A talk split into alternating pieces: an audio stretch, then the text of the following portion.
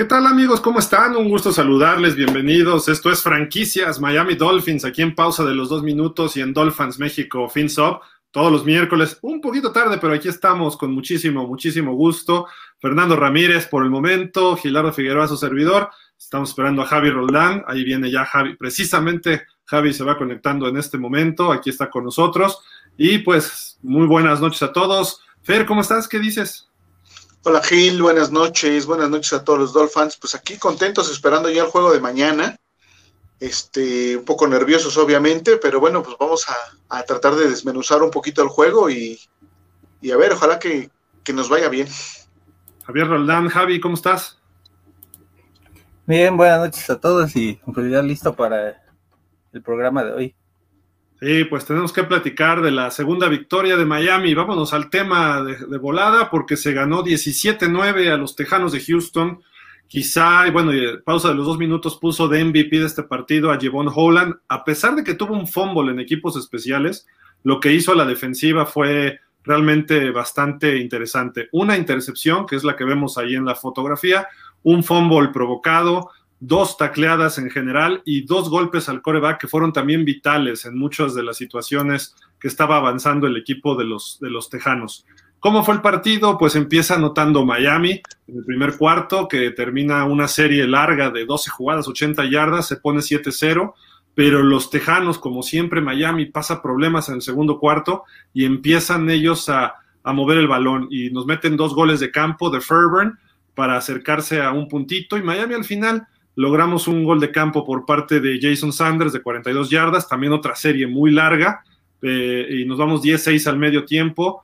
Eh, perdón, y un poco antes de, con pocos segundos en el reloj, viene el pase de touchdown eh, de Jacoby Brissett con Mac Hollins de 5 yardas, también una serie un tanto corta, cuando quedan 29 segundos, y nos vamos 17-6. Fue en el momento que eh, Jacoby Brissett les jala las riendas a sus compañeros y empieza a funcionar un poco mejor la ofensiva.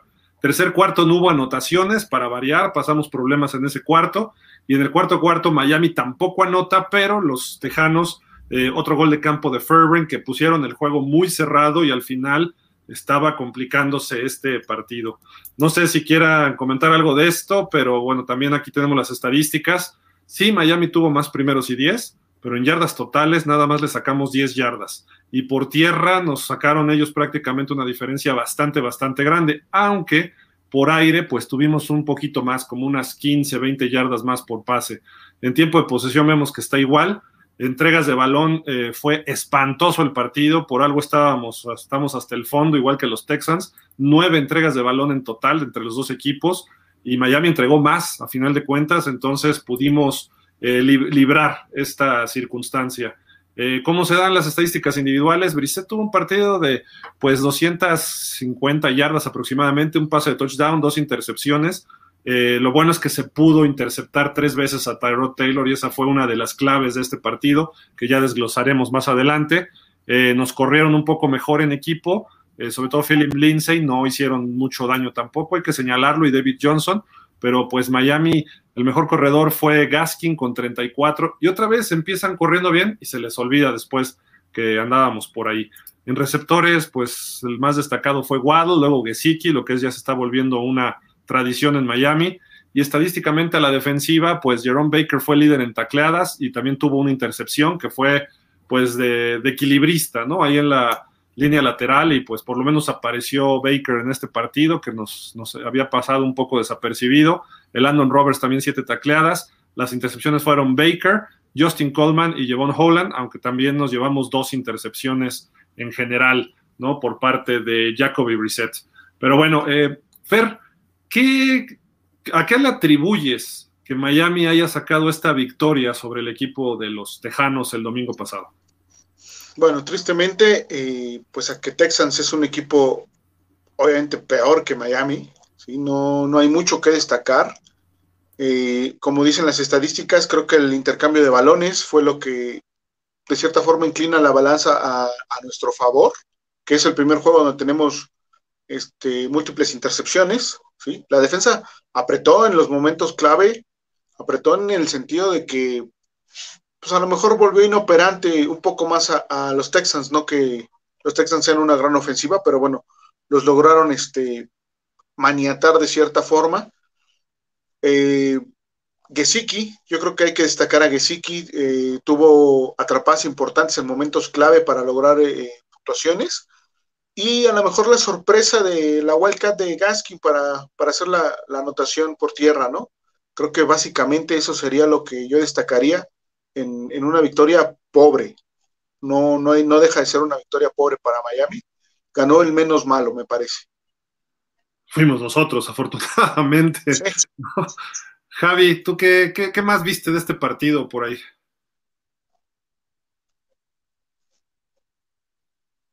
Estás muteado, Javi. Eh, ahí estás. Ya, te escuchamos.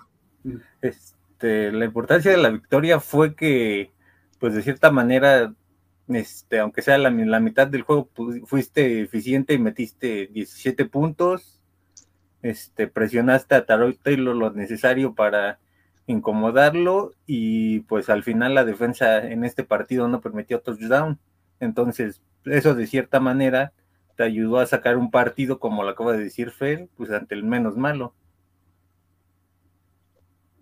Sí, creo que hubo algunos factores interesantes de este partido. Eh, la defensiva se vio mejor, ¿no? En algunos momentos. Ha ido levantando su nivel muy lento sí nos hicieron bastantes yardas para hacer los Texans. Eh, es la mayor cantidad de puntos que hacen los Texans en los últimos cuatro juegos, nueve, habían hecho cero, tres y cinco. Entonces casi casi duplican su mejor eh, actuación y además creo que tuvieron oportunidad de meter un poco más, ¿no? Pero a final de cuentas eh, un triunfo es un triunfo, salir de ese mal momento creo que es lo positivo. el caso de Brissett, entrar en ritmo nuevamente, tratar de encontrar ese eh, pues ritmo con la ofensiva. Hay muchos problemas en cuestión de lesiones. Fuller, Parker, Tua, esto me estoy hablando de la ofensiva, afortunadamente, y también el centro, ¿no? Greg Mans, que eh, pues está fuera ya prácticamente. Entonces, hay cuestiones interesantes, pero hay cuestiones que hay que atender por parte de Miami, que ya platicaremos en las claves del juego contra los Ravens, pero sin duda alguna creo que lo positivo, no sé si ustedes estén de acuerdo, este, Fer, eh, Javi, es que por lo menos ya se ganó, ¿no? No se perdió como contra Jacksonville, no se perdió como contra Atlanta, y ya por lo menos se logra una victoria, ¿no? No, no sé si quieren agregar algo más, eh, pero bueno, lo dijiste tú, Fer, ganamos porque éramos el menos malo, ¿no? Sí, yo creo que sí, este, es lo, más rescatable es la, la, victoria, obviamente, y nada más, ¿no? Este, no hay mucho más por, por destacar. Javi, ¿algo más que quieras agregar de este partido? No, pues nada más eso que se ganó y fue lo importante. Sí, estamos como desangelados todavía, a pesar de la victoria, como que no, no se sintió como se esperaba, ¿no? Debió haber sido más convincente. Irónicamente, eh, creo que el peor juego de Miami es el que se gana, ¿no? Porque creo que se jugó mejor con, con Jacksonville, por, por poner un ejemplo. Este, y, perdimos, ¿no? Y en este que, donde el equipo realmente no se vio bien, se termina ganando. Contra Atlanta, ¿no? Cuatro pases de touchdown. Sí, hubo dos errores, una cosa, y se pierde, ¿no? Y este que el equipo se vio chato, se vio limitado, se, se vio jugando mal y se saca el, el, partido, ¿no? Gracias que los Texans están peor, ¿no? Pero vamos a ver, mañana es el partido contra los Ravens, ya platicaremos de eso. Pero bueno, eh, para cerrar este capítulo, bueno, esta parte del programa, pues nosotros vamos a hacer una pausa y regresamos con algunas notitas que hay de la semana, eh, la invitación para nuestras reuniones de Dolphins México FinSop y obviamente con más información y todo eh, encaminado a lo que será pues el próximo partido ya de la semana 10 de la NFL. Así de que estamos con ustedes, regresamos en un momento.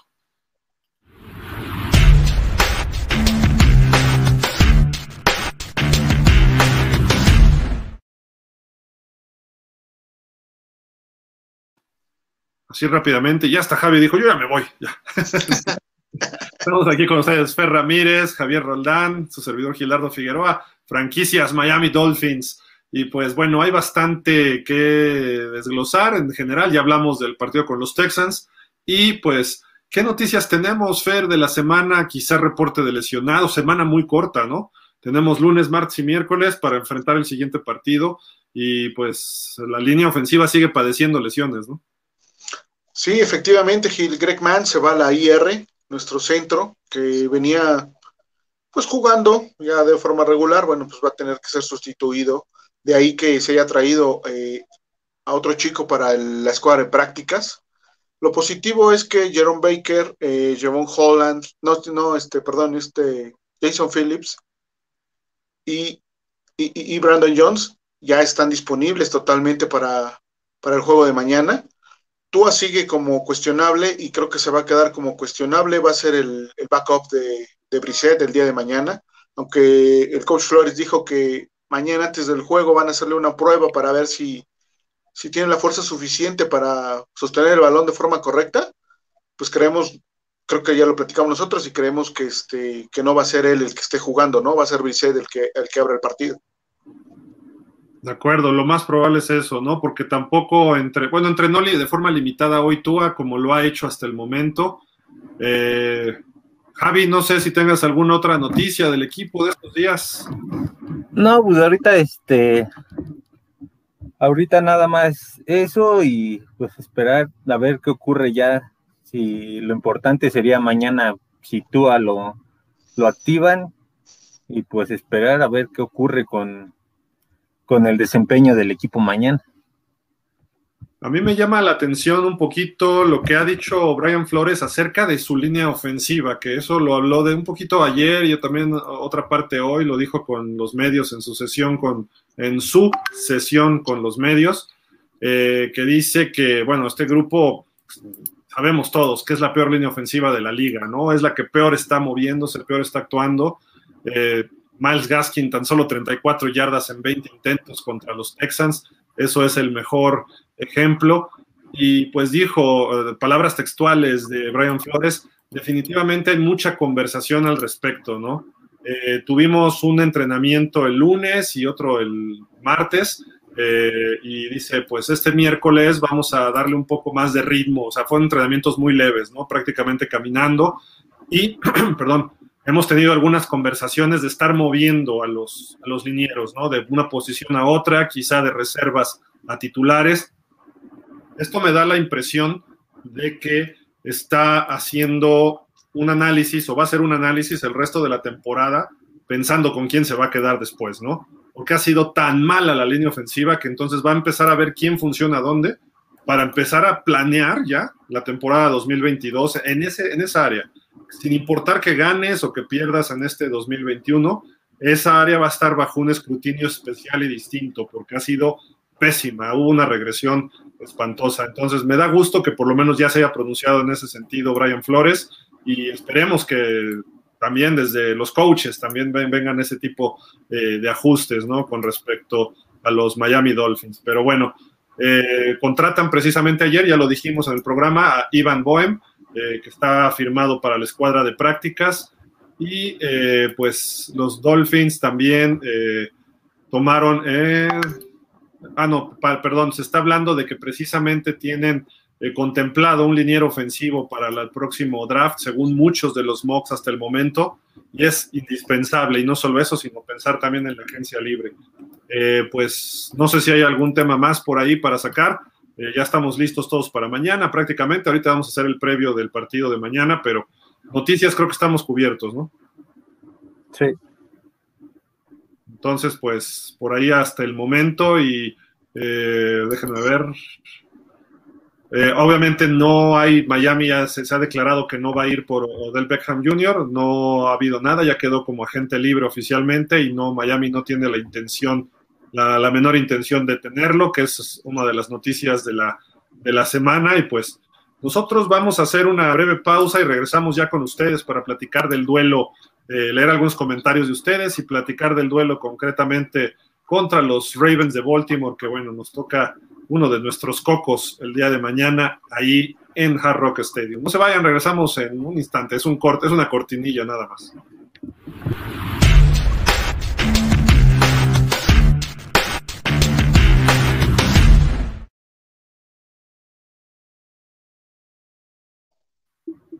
Y les recordamos que estamos reuniéndonos todos los partidos de los Dolphins en eh, Buffalo Wild Wings, en Acora Delta. Mañana no va a ser la excepción, 7 de la noche es la cita por allá. Es, está exactamente donde termina Gabriel Mancera, donde empieza Monterrey, eh, llega Obrero Mundial, está viaducto a media cuadra. Se llama Acora Delta, no confundir con Plaza Delta, que eso está sobre Cuauhtémoc. Esto es más hacia insurgentes, se ve desde la calle el Buffalo Wild Wings no hay forma de perderse ahí. Entonces ahí los que nos podamos reunir, ahí son bienvenidos. Eh, hay 15% de descuento si somos 10 o más los que estemos ahí eh, viendo este encuentro. Digan que van de Dolphins México FinSop para que les puedan hacer este descuento. Si son, eh, obviamente los descuentos no aplican sobre promociones especiales del día o de la semana, etcétera, ahí no aplica. el descuento es al total de la cuenta y eh, si somos menos de, de 10, somos de 9 o menos, se paga total y ahí sí pueden pedir alguna promoción y es válida la promoción, como cualquier cliente, ¿no? Entonces, la idea es juntarnos más de 10 personas para ver el partido y pues ojalá y podamos estar haciendo esto ya una, un hábito común de estar viendo a los Dolphins todos, todos juntos. Eh, de igual manera, el aviso, pues mañana vamos a estar transmitiendo el partido, como es costumbre, en pausa de los dos minutos y eh, después del partido vamos a tener bueno, no el partido como tal, ¿eh? no esperen video. Vamos a estar comentando durante el partido lo que está pasando, qué jugadas están bien hechas, cuáles no, si nos anotaron, etcétera. Y acabando el partido, vamos a estar aquí con ustedes para platicar, hacer un análisis con todos ustedes de qué es lo que vimos, por qué se ganó, por qué se perdió, qué fue lo que pasó, etcétera, eh, del partido contra los Ravens. Pero bueno, ahí están los, los avisos parroquiales, como se le conoce. Y pues aquí está el partido la, el partido, el previo del partido. Eh, Ravens es favorito por siete y medio puntos. Está las altas bajas en 46 y medio. Todo esto de acuerdo a lo que nos dicen nuestros amigos de Instabet. Eh, los Ravens tienen la serie 8 ganados, 6 perdidos y han ganado los últimos 3. Eh, no es lo mejor que nos ha ido contra John Harbaugh, quien nada más tiene una derrota ante Miami en su carrera. la última vez que los enfrentamos fue el debut del señor eh, Brian Flores. Ahí está el marcador, no lo vamos a mencionar porque no tiene caso estarnos eh, dañándonos nosotros mismos. Eh, pero bueno, Miami con dos ganados, siete perdidos. Los Ravens tan solo tienen dos derrotas. Una de ellas fue ante un equipo de Cincinnati, entonces creo que podríamos pensar que no, no sonara descabellado, ¿no? En un momento determinado, que Miami pudiera dar la sorpresa. Tiene que mejorar, tiene que jugar de otra forma, pero con su medida y su reserva, hay que hacer el partido. Y si es Brissett o es Tua, tendrán que generar puntos, si no, no va a ser fácil. ¿Y qué han hecho los Ravens? Pues han venido de atrás en diferentes partidos para sacarlos en tiempo extra. Concretamente la semana pasada contra Minnesota y hace dos, tres semanas contra el equipo de los Colts un lunes por la noche. Hay que sacar ventaja, hay que aprovechar que empiezan muy flojos los, los Ravens, hay que sacar buena ventaja y luego apretar, como le hizo Cincinnati, para que no te puedan dar vuelta al marcador se necesitan jugadas explosivas, etcétera. Ahorita vamos a ir a los detalles, pero eh, Javi, ¿tú qué ves de una clave para poder derrotar a los, a los cuervos? Y pues, eh, porque se ve un equipo sólido, ¿no? Además, el, equipo de Baltimore. Sí, sí, el, primer paso va a ser este contener a Lamar Jackson en ambas dimensiones del, del balón, tanto eh, por el ataque terrestre como por el juego aéreo. Entonces, este pues yo considero que ahí eh, Miami tiene la, clave para poder competir en el partido, porque de lo contrario, pues si no logras detener a Lamar Jackson en ninguna de esas dos facetas, puede que, este, que vayas perdiendo por muchos puntos en la primera mitad y el partido ya se haga difícil de recuperar. ¿No crees que Miami tenga equipo para venir de atrás? Digo, es pregunta un tanto capciosa. No, ojalá y dieran la sorpresa mañana, pero por lo menos quisiera que se pusieran el espíritu del 1-15. Con eso me conformaría. Ok. Fer, ¿tú qué ves de este partido? ¿Cómo podría Miami darle batalla o ganarle a los cuervos? Bueno, yo creo que un punto importante para complementar lo que dice Javi sobre dejar a, a la mar eh, unidimensional es el juego que vayan a tener este, Xavier Howard y Byron Jones. Ellos dos tienen que jugar perfecto. ¿Por qué? Porque van a jugar contra Sammy Watkins y Marquis Brown. esos duelos individuales creo que van a ser los, los duelos claves para hacer que la mar se vuelva unidimensional, ¿no? Que, tal vez lo hagamos correr, ¿sí? Eh, el tener las ofensivas largas, como ya lo, ya lo comentaron ustedes, es tener a la mar fuera del campo y eso va a ser lo mejor que nos puede pasar. ¿sí? Mientras más tiempo tengamos el balón, mientras seamos más consistentes ofensivamente y tengamos ofensivas largas, vamos a recibir menos daño por parte de, los Ravens, ¿no? Eh, creo que eso, eso lo debe de complementar todo el equipo. O sea, debemos de ver la mejor exhibición en la temporada de los Miami Dolphins. Así, para poderle ganar a, a los Ravens, creo que necesitamos eso. Es posible, ¿por qué? Porque está el talento, solo es cosa de que se enganchen, que estén enchufados y como bien dices, hay que cerrar fuerte. O sea, todo el juego debe ser intensidad total. A mí me preocupa un poquito las alas cerradas. Eh, Mark Andrews, ¿no? Principalmente del equipo de los Ravens. Le encanta a el señor Lamar Jackson atacar con él. Y eso le ha generado cierto daño a Miami. Entonces, hay varios problemas. ¿Cómo frenar el ataque de los Ravens? Pones ocho en la caja para que no te corran y te pueden estar mandando pases al centro o en trayectorias regulares y medianas con el ala cerrada. ¿Cuál es la debilidad de Lamar Jackson? Los pases y los pases largos. Aunque tiene buen brazo, le falla un poquito la puntería. Entonces, eh, sus receptores abiertos no es lo más adecuado. Por eso algo que decías tú, Fer, me parecía excelente. Eh, que el uno a uno lo ganen los corners, para que puedas tener un safety leyendo eh, concretamente todo lo que haga Lamar Jackson. Si va a correr, que esté sobre él. Yo podría colocar a Brandon Jones o a Jevon Holland el espejo sobre él. Y los demás atrás para evitar un pase al centro, sobre todo, porque nuestros linebackers no cubren bien pase, eso hay que bailarlo. A lo mejor sacrificas un linebacker y metes un back defensivo más, porque Jerome Baker es bueno contra la carrera, pero contra el pase no se ha visto muy bien. Entonces, a lo mejor metes hasta otro back defensivo, ¿no? Esa puede ser una clave, ¿no? Evitar que corra Lamar Jackson para obligarlo a lanzar y lanzar largo. Y eso ahí es donde tenemos ventaja, porque tenemos dos de los mejores corners del NFL que no se han visto así hasta ahorita. Entonces ahí puede ser una ventaja. Y creo que los safeties, tanto veteranos como los jovencitos, pueden hacer una buena combinación. Eso para frenar a los Ravens, ¿no? No sé si ustedes quieren hablar algo más del área defensiva de Miami. Sí, como, como bien dices, Gil, este, a lo mejor jugar una defensiva nickel ya eh, metiendo también a Eric Rowe, yo lo veo con el tamaño para, hacer el espejo que dices con, con Lamar Jackson. A Javon Holland creo que le va a ganar en peso en, una carrera frente a frente, creo que sí, aunque es muy bueno tacleando, Holland es muy bueno haciendo su, trabajo, pero creo que él, él, nos da la oportunidad de cubrir más terreno que, que, cualquiera de los demás safeties, y a lo mejor el otro safety puede ir directamente con, con Lamar, ¿no? Creo que sí sería un, una buena opción eh, tratar de frenarlos de esa manera. A ver, problemas, Javi, de, de, cualquier forma, ¿no? Lamar Jackson tiene, ha mejorado mucho por aire también, entonces creo que por ahí es la clave, ¿no? Frenarlo por tierra para obligarlo a que lance y a ver si ahí nosotros sacamos ventaja, ¿no? Sí, sí, también es un poquito ver si puedes contener a sus alas cerradas, este, qué tanto van a cuidarse de las este, jugadas de RPO, entonces pues ahí va a ser uno de las va a ser una de las claves que tanto pueden mejorar en eso en esos aspectos. Por otro lado, Javi, los equipos le han hecho daño a la defensiva de Baltimore. ¿Cómo atacarías tú a este equipo? Pues es que, por ejemplo, viendo el partido de Cincinnati, este, ellos utilizaron mucho los pases largos, los pases medios y largos y lo poquito que corrieron lo hicieron de manera efectiva. Entonces, si Miami no deja de correr y de pronto utiliza uno que otro pase medio o largo, pues puede que le meten problemas a la secundaria de, de Baltimore y entonces ahí pueda competir durante los cuatro cuartos. ¿Tú cómo atacarías a la defensiva de los Ravens, Fer?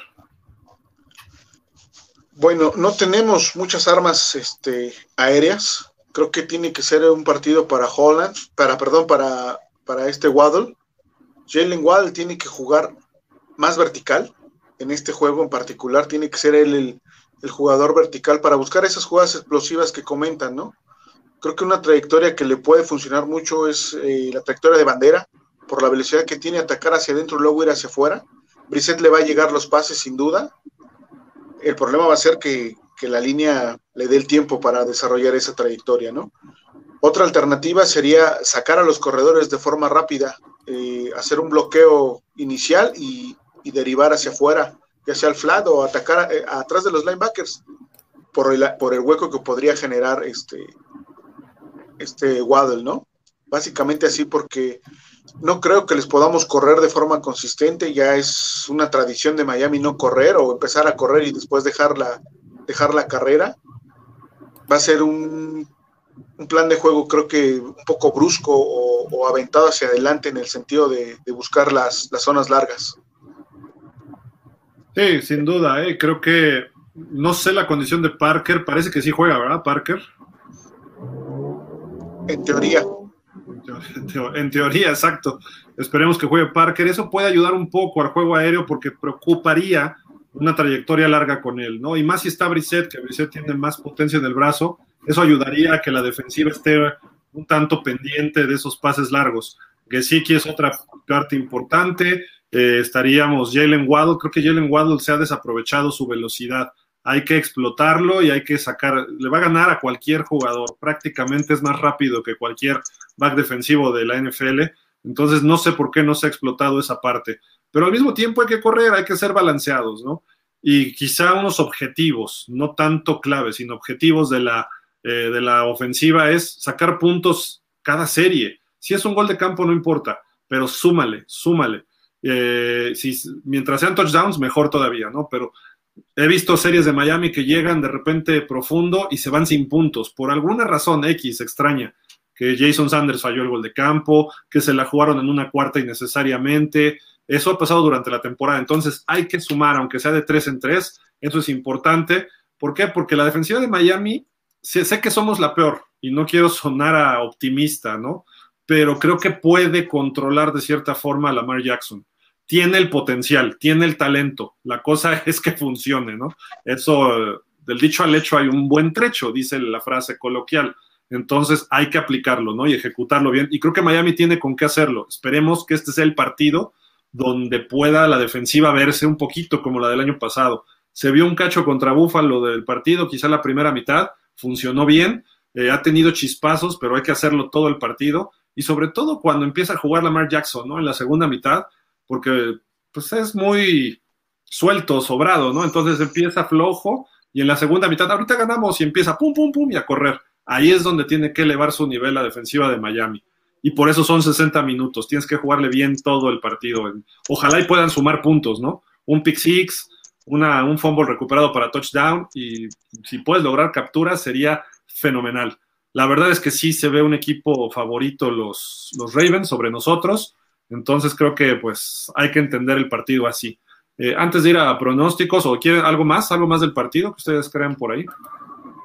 No. ¿No?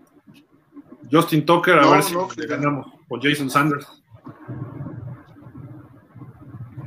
Eh, ahí ahí pues estás ante el mejor pateador, ante dos de los mejores pateadores de la liga relativamente, aunque Sanders ahorita pues ha tenido sus errores.